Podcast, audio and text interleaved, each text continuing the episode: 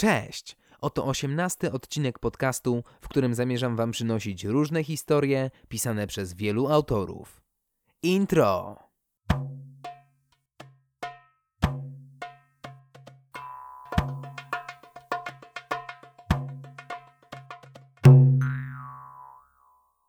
A dziś w oczytanym kameleonie będziemy mieli szansę zapoznać się z tekstem pod tytułem Kleptomanka autorstwa Arkadiusza Irka.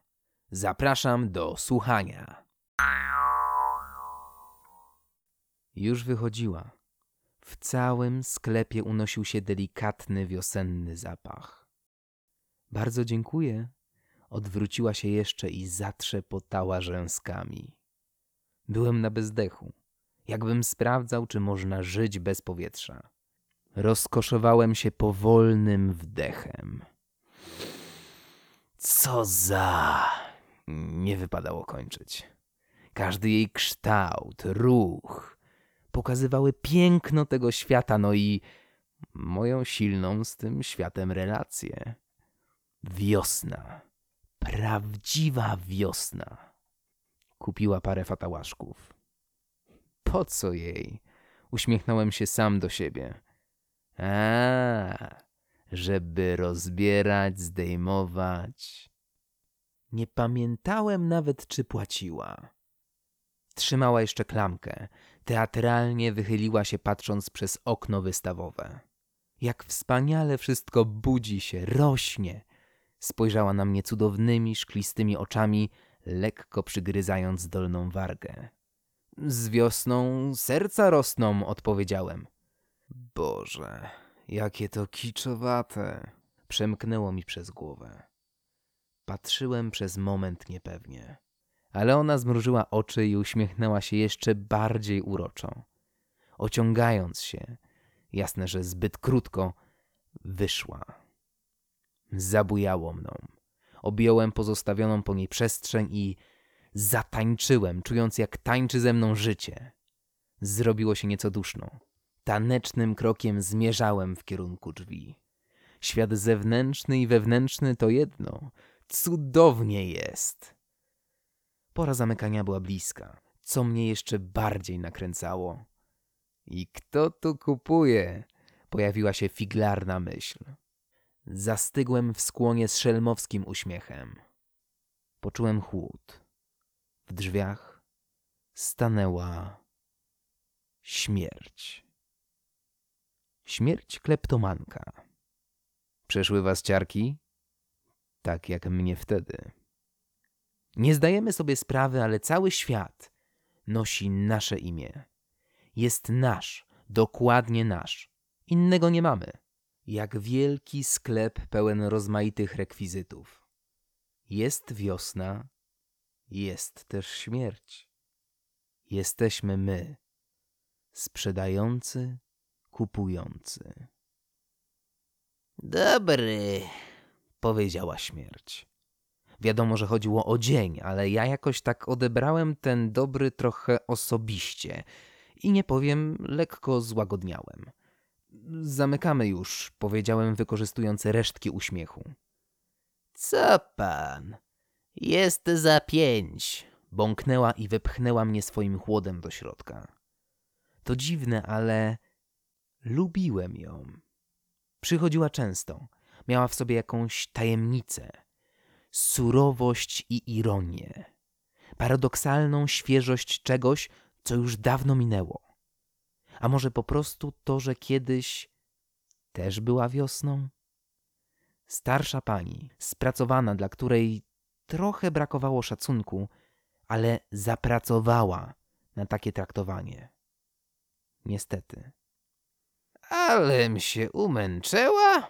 Jęknęła cały czas trzymając dwie wypchane siaty. Podchodziła do regałów. Pokazywała im swoje niesamowicie grube szkła. Prawie nosem dotykała wyłożonych na ladę skarbów. Bo na ladzie piętrzyło się. Wiadomo, trzeba szczuć klienta. Dzisiaj cię złapię, pomyślałem. Nic nie zwiniesz. Rzuciłem okiem na wszystko, co mogłaby ukraść, co było w jej zasięgu. Ale ciekawe, jak miałaby to zrobić? Zębami? Zachichotałem w środku, bo przecież ręce miała uwięzione. Widziałem wszystko bardzo ostro, szczegółowo. Czułem się coraz bardziej podniecony. Dziwne, bo przecież jeszcze przed chwilą śmierć stała teraz naprzeciwko mnie i patrzyła jakby za mnie, jakbym był przeźroczysty. Czy ona w ogóle ma oczy? Z trudem zachowywałem kamienną twarz. A co pan tam ma? Patrzyła jakby w moje serce. Gdzie? A tam mój, za panem. A, to pamiątki przytulanki. Kątem oka jeszcze raz rzuciłem na ladę.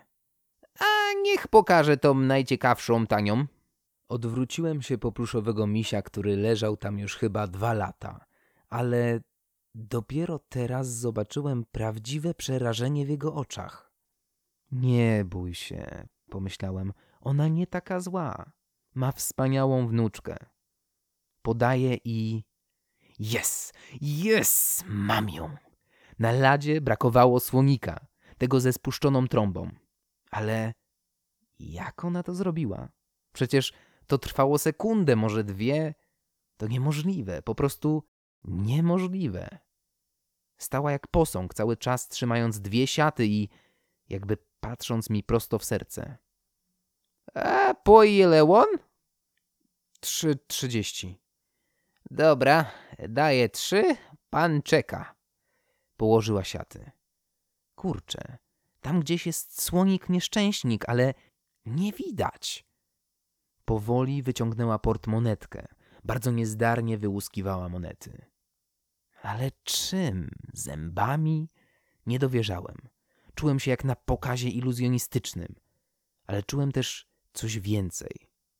To ja miałem przewagę. To ja stawałem się magikiem.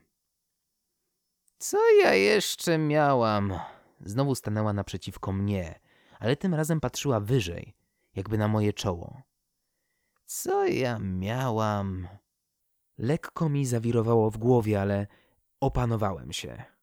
Miałem wrażenie, że pobłyskują fragmenty obrazów sprzed kilkunastu minut, z wiosennych uniesień. Czułem, że to mnie chroni. To ja. To idę.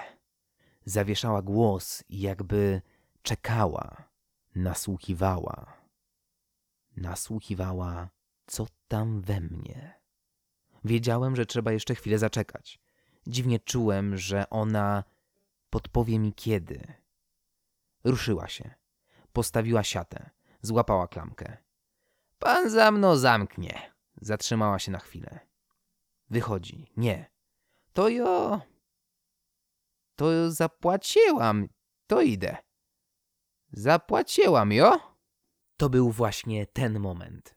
Jeszcze pani zapłaci za tego słonika. Jakby w nią strzelił piorun. Znieruchomiała.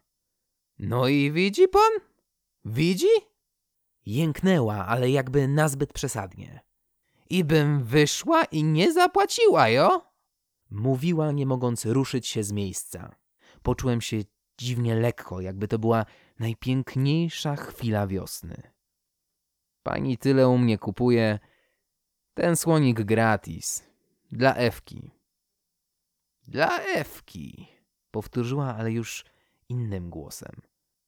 A może nawet zdawało mi się, że powtórzyła? Odwróciła się. Patrzyła na mnie śmierć, a właściwie starsza pani. Całkiem sympatyczna. I wydawało mi się, że widzę jej oczy. Szkliste, radosne, jak u wiosny. Ale przecież to niemożliwe.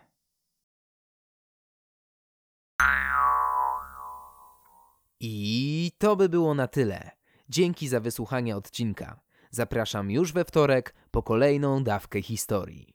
Jak zawsze czytał dla Was Kameleon.